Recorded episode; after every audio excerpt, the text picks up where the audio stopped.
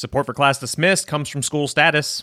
School Status helps educators at every level take control of student data for increased outcomes and meaningful stakeholder engagement. Find out more at schoolstatus.com. You are listening to Class Dismissed, episode 79, and I'm your host, Nick Ortego. What one superintendent did to close the homework gap, and there's a new tool to help schools combat the growing vaping problem. Stay with us.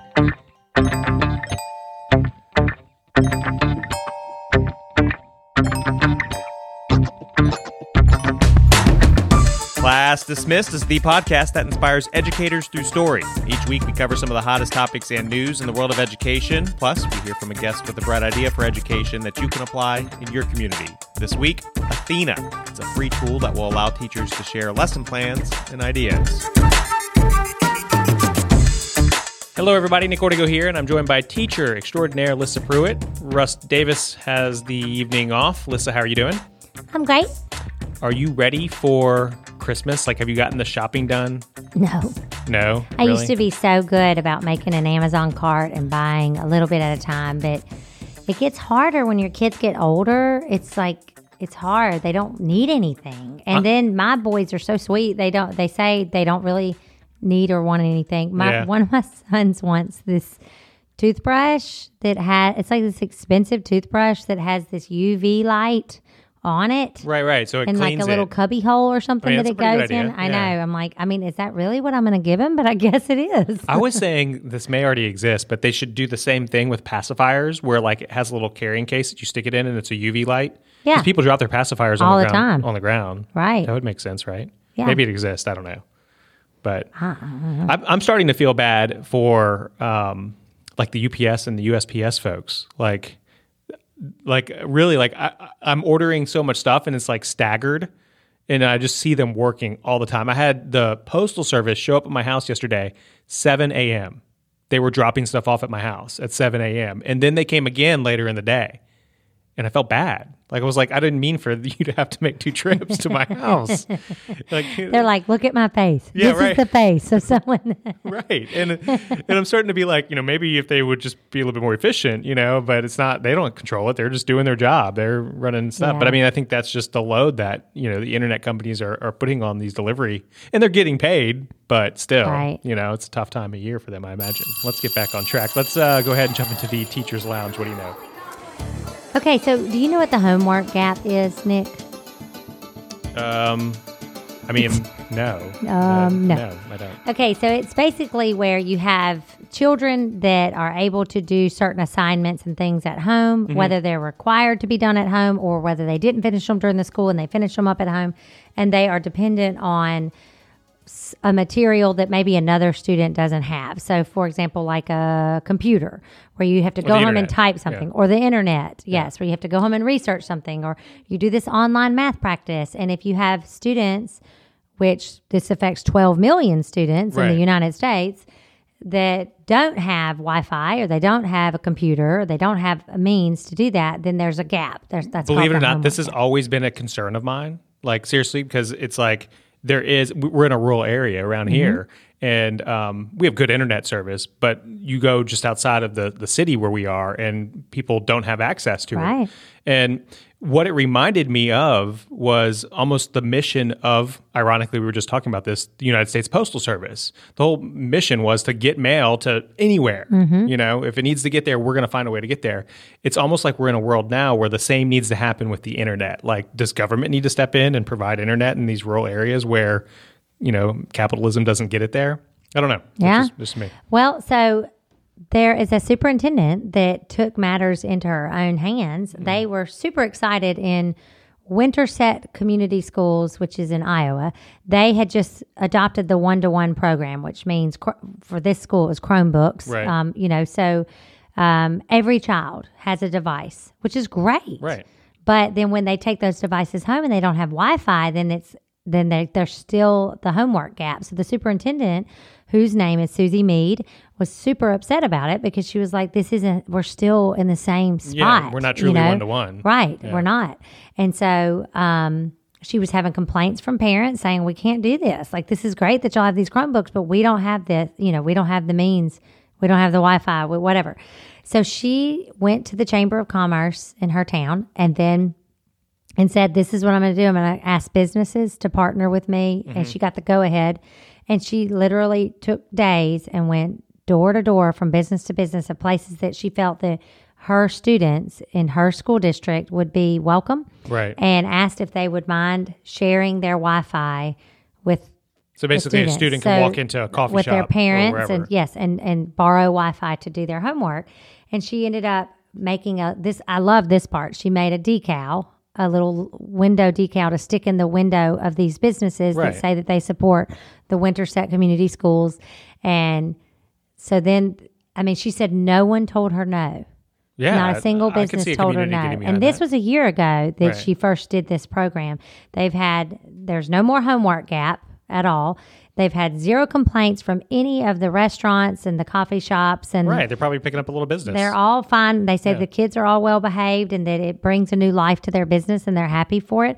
And they've had zero complaints from the parents as far as, you know, t- you know, having a void with technology. Yeah, I mean, this is awesome. This is uh, you know a superintendent going out of her way to find a solution. Now, it's not a one hundred percent solution. I still feel for that the kids probably can't go into their bedroom and Right. work on their homework, but at least it's you know a community coming together and trying to fix that. And I know there's probably some listeners out there right now who are thinking, if you grew up in you know in a populated area, let's just say you grew up outside where I did, outside of Washington D.C and you live in this affluent Northern Virginia area, you're going to find it hard to believe that there's places in this country that don't have internet access, but there are. Like, Right. and there's a lot. And um, you know, it's you, even if there's just a few, th- those students are at a disadvantage.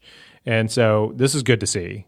I, I think so. And so, like I said, this was a year ago, and it's caught on with other school district, districts. I know Athens, Georgia, has done it, mm-hmm. and I love the the creating the logo to put because it's just it's just a visual way of saying we are a business and we support our community schools. Like this is doesn't cost us anything, and we we support our schools and this is one way we do it and it's just only opening the door for more interactions from the school district to the businesses in- that surround that area Right. Well, hopefully, um, you know, we get to a place where I think even rural areas, and I think, you know, for a while we always looked at the internet as like hardwired type thing. You know, you have to run a cable to a house.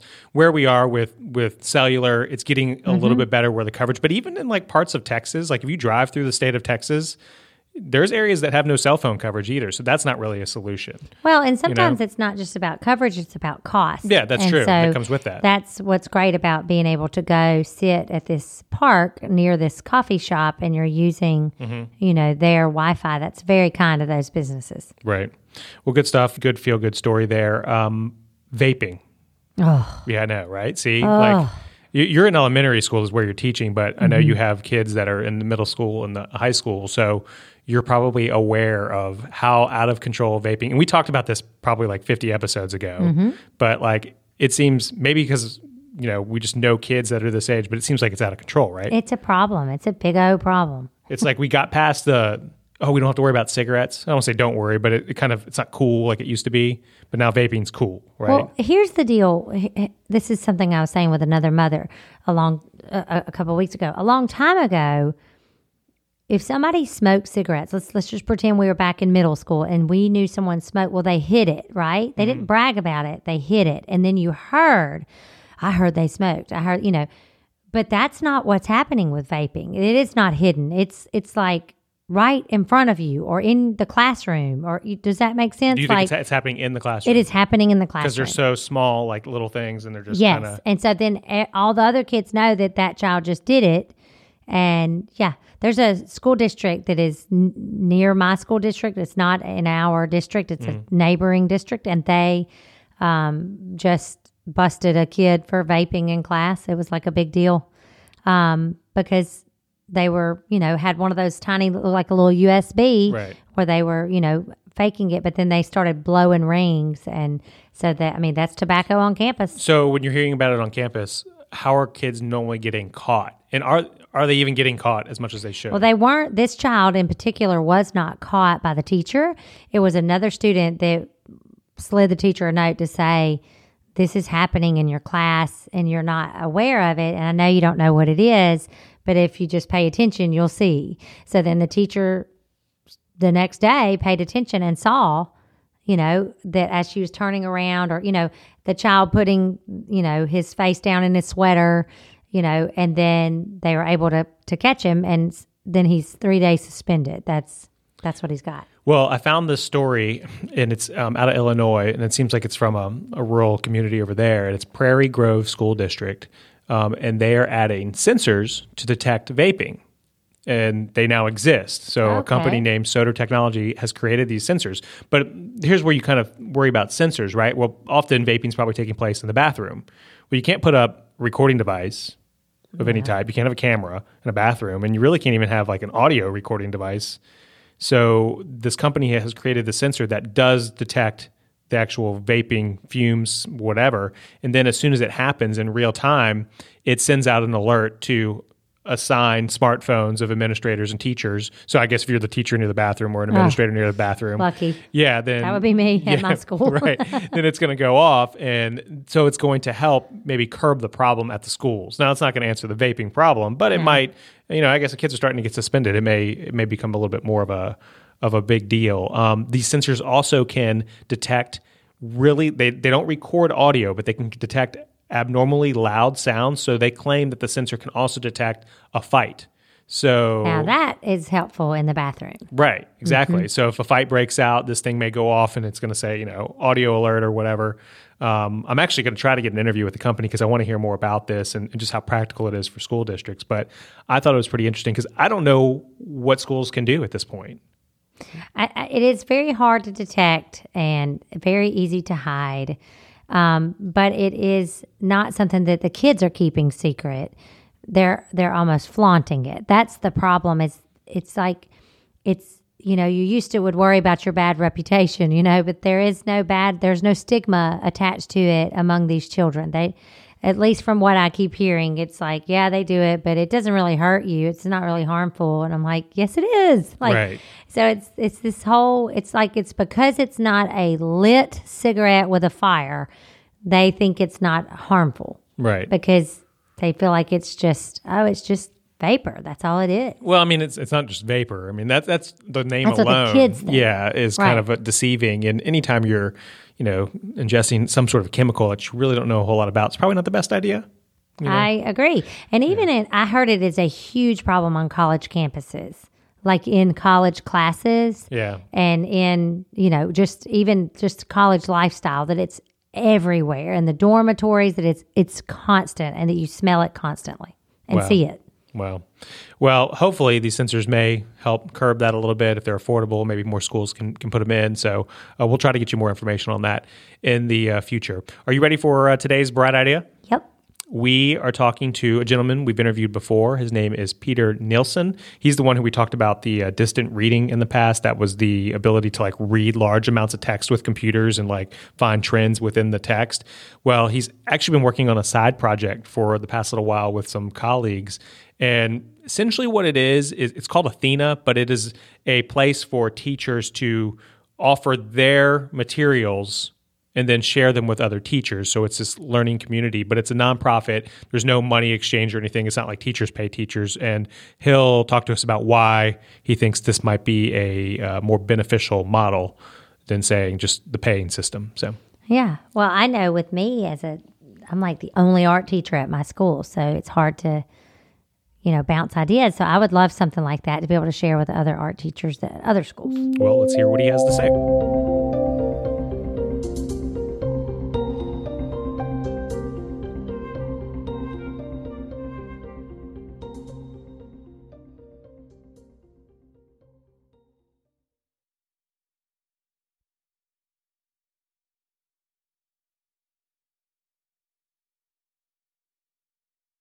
Our guest in today's Bright Idea segment has created an online platform for teachers to share best practices. Peter Nilsson is an English teacher, but he's been busy building what he calls Athena. Peter, welcome back to the show. Thanks. It's good to be here, Nick. You know, I say welcome back because uh, you were also a guest about four episodes ago where we did a deep dive into distant reading. So if anybody's interested in, in what that's all about, I encourage you to go listen to it. It's really fascinating. But now we're talking about a project that you've been putting a lot of energy into, and that's Athena. So, first, kind of let's bring our listeners up to speed. What exactly is your mission with Athena? So, the mission of Athena is to create a dynamic and uh, interactive professional memory for the field of education. We started with the realization that that the field of education has no professional memory, that we have no shared knowledge base like other industries do. Doctors have thousands of years of practices for diagnosis and treatment that they share. Lawyers have hundreds of years of precedent that they can refer back to but we're all reinventing the wheel every day. I think about that as, as an English teacher that there are 10,000 teachers that might teach the Great Gatsby, and I have no idea what they're doing. Uh, or that great veteran teachers retire, and with their retirement evaporates all of their knowledge. And it was to set out to address this challenge that uh, led us to start to, to, to develop Athena. And so when you looked online, obviously, if you're going to start a new project, you're going to search and say, is anyone doing this already? What did you find? Absolutely. Yeah. So we looked online and we, we, found that there were dozens of sites that set out to do the same thing. But what we find, uh, what we found was what I think lots of teachers find that they were all challenging for a number of three reasons. One, it was hard to find what you're looking for. Two, when you did find things, the quality was unreliable. Or three, it cost money to teachers. And any one of those three challenges is going to prevent a solution from really solving this problem of a shared knowledge base. Uh, some solutions out there were succeeding at creating revenue models that were making successful businesses and making some teachers some money, but it wasn't creating a shared knowledge base. Other organizations were sharing knowledge for free, but it wasn't being shared in a way that was easy to use uh, or, or, or that, or that could, could accumulate knowledge effectively. After this period of search and discovery, we came um, we, we, put together a vision for how one might organize information differently and access it differently uh, and put that in front of teachers and they said yes that's that that's what i want. That's what i would use. And so uh, i guess as you were saying this this is a free service that that you're building here. Yes. Yep.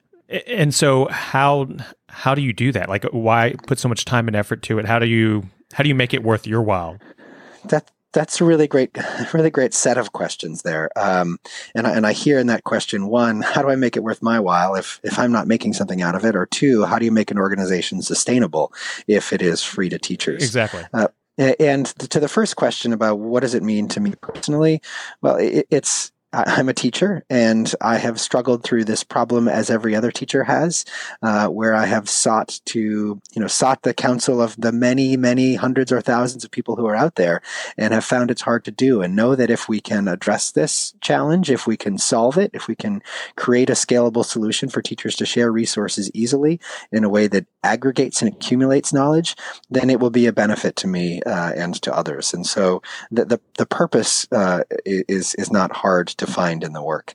Um, sustainability, that's a real interesting challenge. I've been doing this as a side project since since I really started investing my time and energy full into it. Um, and have to spend a lot of time researching sustainable revenue models for organizations and and it is a real challenge and at, at, this point the way that so far the way we're pursuing it is through foundation grants to support the solution there are many philanthropists out there who are interested in helping to address this problem or this challenge but one of the things we're looking at right now is how to how to then develop uh, sustainability plans so that the, the, the, platform can continue to be free to teachers always, uh, at least the foundational essential tools, but that there can be ways of either doing memberships with schools or, or other approaches um, that require a subscription or that provide access to more premium tools that teachers might want to use. Now, the uh, the website to get started, if somebody's interested, it's, it's teachathena.org, right? Yes. Okay, so so you go there and and I'm looking at the page. It is a a simple approach to it, and I think that's by design, right? You try to keep this very bare bones. Yes. And so there, there, are a couple of things. One, if you go to www.teachathena.org, you'll find what is essentially the informational outward facing uh, page. That, that is where we have a description and overview of what we're doing, the responses we've gotten from teachers and some news updates and how we're progressing. The platform itself for, for sharing practices is not at that exact address. It's at a slightly different address, but it's one that we haven't opened fully to the public to say, please, everyone, come one, come all, because we're just not ready for it yet. There's plenty of great content there, but the community is intentionally small. At this point, though, we're in the process of this coming year of opening it up to a much larger audience. And so we're interested in finding teachers or schools who would love to connect with other teachers, to share their practices, to find other practices. Um, and uh, and and and we hope to introduce people a little more intentionally until we're ready to to fully open it uh, to a larger crowd. But yes, to your original observation, a design principle all the way through is simplicity and clarity. If you're a user and, and you want to be one of, I guess you call them a beta user at this point, like mm-hmm. you, you, would go to teachathena.org and there's mm-hmm. a little tab I think that says start now. And I guess you kind of go and you fill out a form. And is that mm-hmm. how you get within the system? You have somewhat of a, an approval process at this point?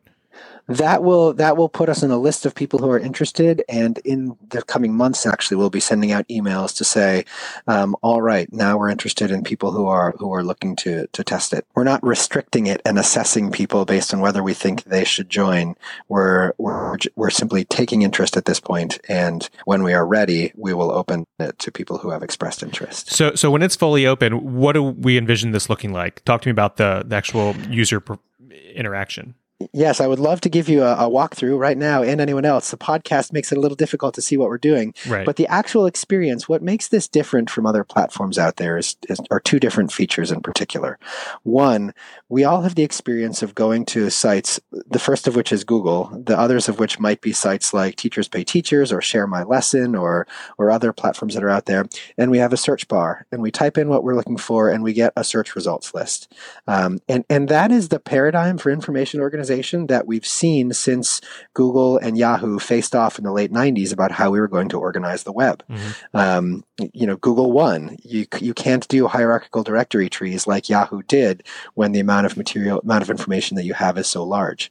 But what Yahoo showed us back in the 90s was that there are other ways to organize information hierarchical directory trees are quite useful for organizing information. So is what Wikipedia does, which is a topic orientation. When you want information on Wikipedia, you go to a topic page, and there you find everything you need about the civil rights movement, or there you find everything you need about William Shakespeare. Um, and also we have environments like Quora or Apple Support Menu and other groups, uh, Stack Overflow, where you have people typing in questions and getting a series of responses and choosing the best response. And that shows us that there are multiple ways of organizing information. And so the hypothesis that we had from the beginning, one of the hypotheses that we had from the beginning, was that a topic oriented approach to teacher resource organization was what teachers were looking for. So when you go to Athena, to the application for Athena, you uh, would type, you, you would find a search bar and you type in what you're looking for. It could be genetics, it could be uh, quadratic formula, it could be the Great Gatsby. And you would arrive at a topic page. And that topic page would be organized based on how your topic is organized, just as it is in Wikipedia. So if you went to the Great Gatsby page, it might be organized by chapter one, chapter two, chapter three to chapter nine, and then uh, materials for the entire text, and then materials based on characters. And you would find discussion questions, classroom activities, assessments, uh, multimedia objects. Um, if you went to the civil rights movement, you might still you would still find questions, activities, assignments, and assessments uh, and multimedia objects, but you would find them organized chronologically by 18th century resistance movements and 19th century abolitionism, and then different periods within the 20th century. If you were going to quadratic formula, for example, or teaching uh, factoring in math, you might find ways to introduce the material, problem selections, uh, different assessment approaches. Um, so you'd find information organized first in a topic oriented architecture like that so that the materials are organized. And remarkably, very few uh, sites use this approach, which was stunning. Uh, virtually none, in fact, except for one or two small commercial sites that we've seen. So if do you plan on crowdsourcing the information in the sense that, and stick with me, that you type in, sure. say, uh, William Shakespeare, and let's say you have 200 lesson plans that ultimately come up, or 2,000. And mm-hmm. how do you even know which one's the best? Do you plan on using some sort of system where, you know, you can thumbs up it or give it stars to say, you know, this is a great lessons plan?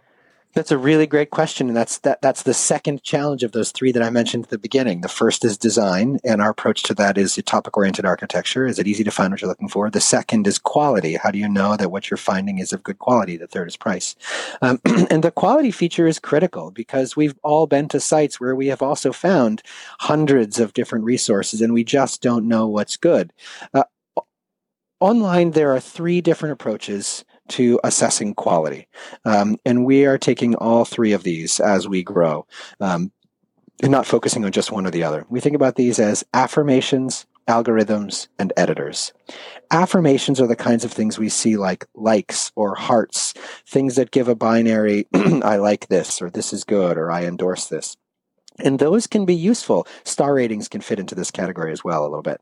Uh, and those can be useful because they, they tell us that when, oh, when a thousand people think this is good, it probably is. The challenge with the affirmations approach is that one, we don't know who's giving the affirmation, so we don't know how reliable those endorsements are, or if they're bots, for example. Two, um, there tends to be first mover advantage. When a hundred people like something and it moves to the top of the list, people generally stick just to that item and very few mm-hmm. people go down to the bottom of the search results. And so therefore, it's difficult to surface new and improved and organically uh, better m- material over time as as the knowledge uh, general knowledge aggregates. I'll tell you, every expands. podcaster knows exactly what you're talking about right there too.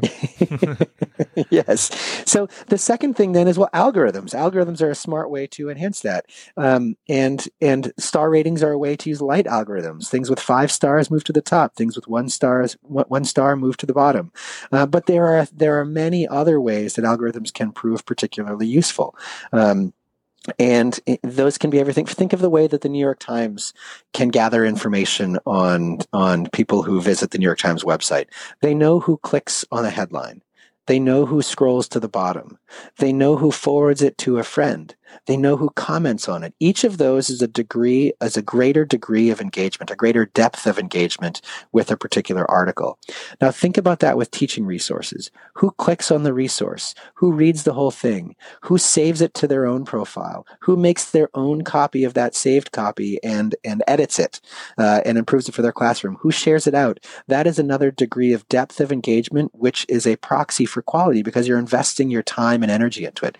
And that can be a much more accurate portrayal of whether people value the materials that they're seeing. That can be a much more valuable portrayal than people who give something four stars without even having fully looked at it. Um, uh, or or given something a like because it's made by somebody they know, um, and so algorithmically that can provide us some really valuable information. Of course, today, algorithms are falling out of favor as we start to increasingly recognize as a culture that they can be particularly dangerous, as we're seeing in a lot of news these days hmm. regarding mm. Facebook and Twitter and other things. Um, and and there's there's little as valuable and effective for evaluating quality as an editor, as a person, as a human being who is an expert.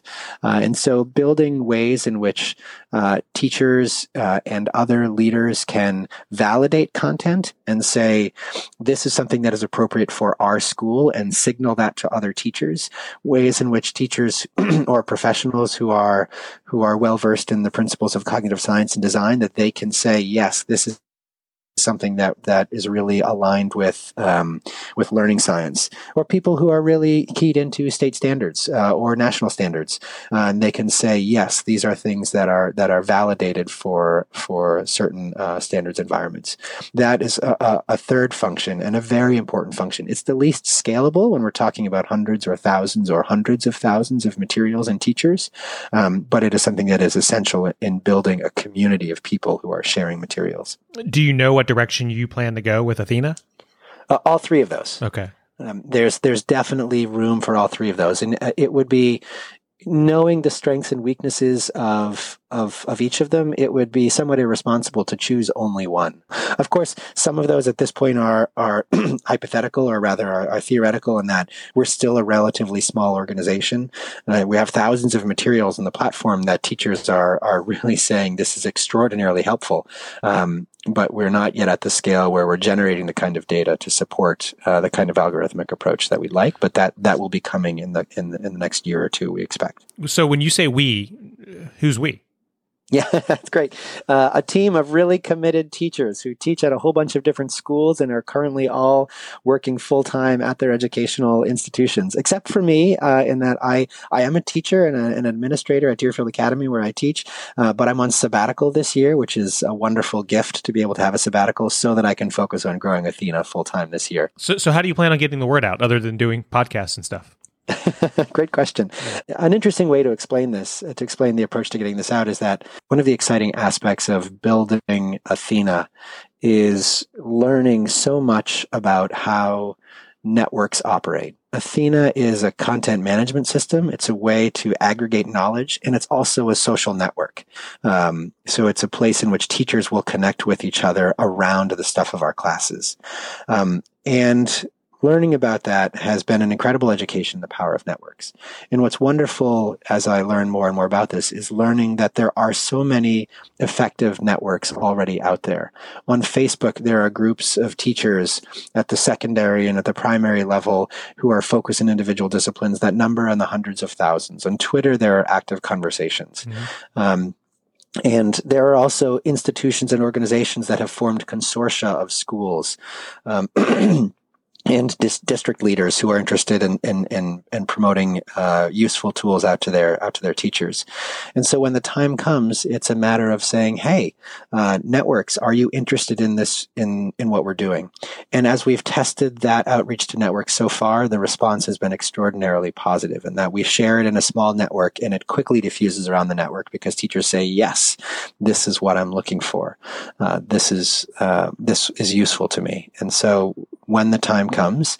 Um, we we hope to first through conversations like these generate interest so we know who to reach out to um, and then second when when the time comes hopefully over the next 18 to 24 months uh, we will be able to then reach out to those folks um, and and say here we are what do you think is this useful to you um, and, and, and, and I, I, would only add just one last thing at the end of that. That that's a critical component of this is that uh, I'm not interested in, and I think other people involved are not interested in creating another platform just for the sake of creating another platform.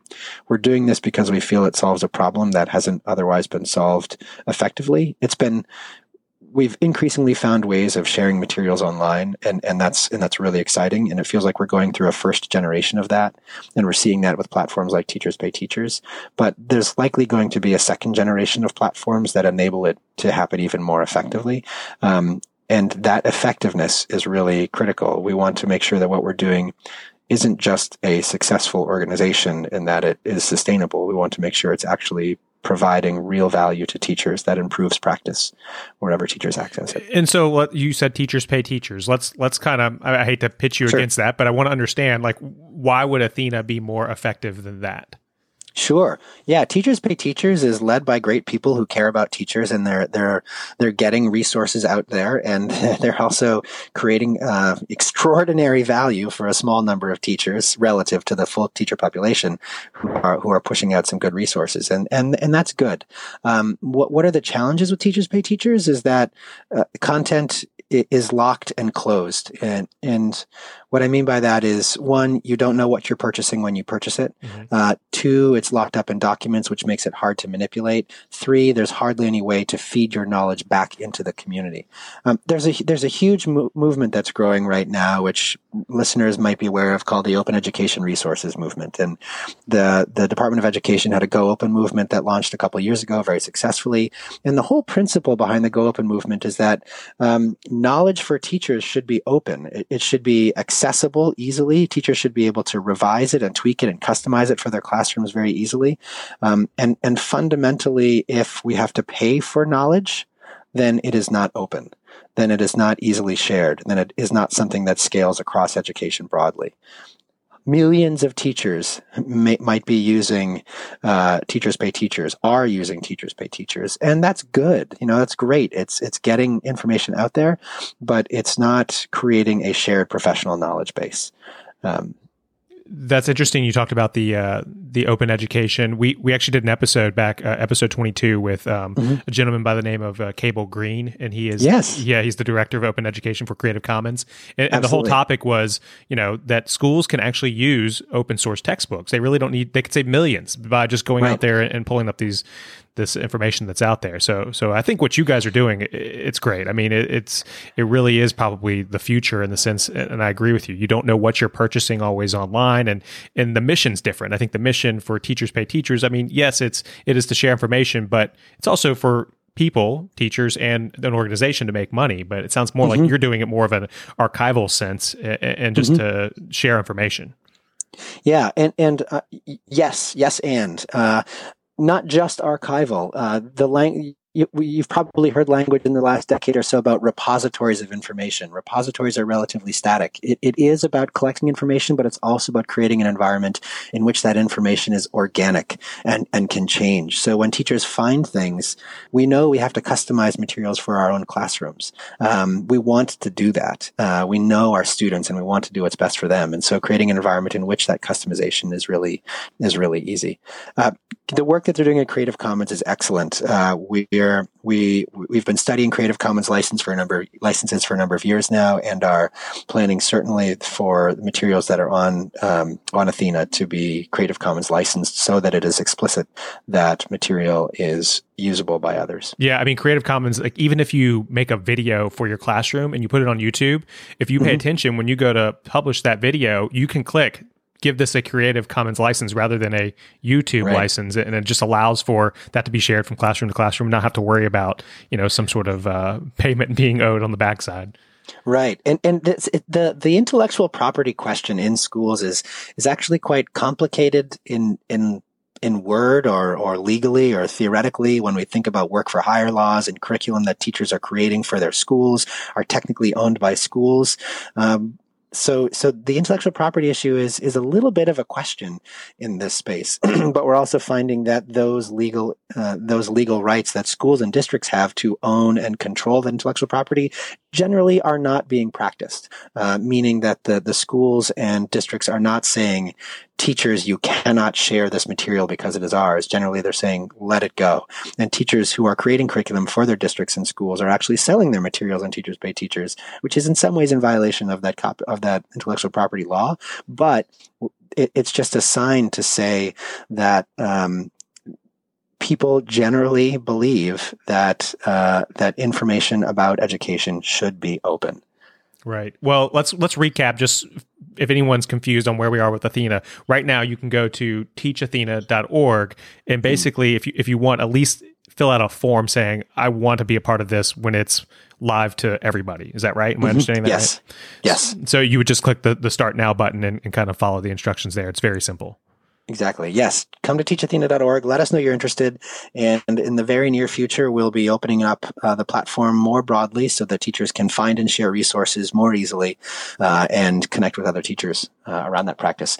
We're also starting to build, and this might be of interest, or not starting to build, we're in our, our third summer this coming summer of a summer fellowship for teachers where teachers who would like to work on developing curriculum or surveying additional curriculum and providing and receiving feedback, providing feedback to other teachers on their work and receiving feedback on their work uh, can can sign up for a summer fellowship uh, in, in, partnership with their their school or their district.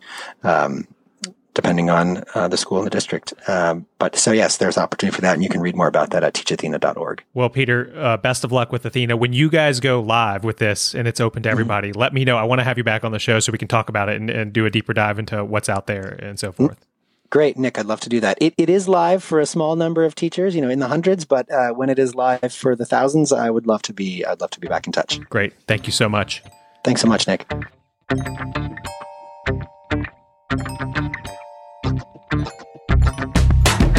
That's going to do it for this episode of Class Dismissed. We want to hear from you, so if you want to send us an idea or comment, remember you can always email us at info at classdismissedpodcast.com. We're here to support educators, but we need your support as well. So if you like what you heard today, please be sure and hit that subscribe button, and we'd also love it if you'd leave us a five-star review. Don't forget you can connect with us on Facebook at facebook.com slash classdismissedpodcast or on Twitter. Just search for us by typing in Class Dismiss. On behalf of Russ with School Status and Lissa representing all the teachers out there, I'm Nick Ortego, and I'll talk with you next week. Class dismissed.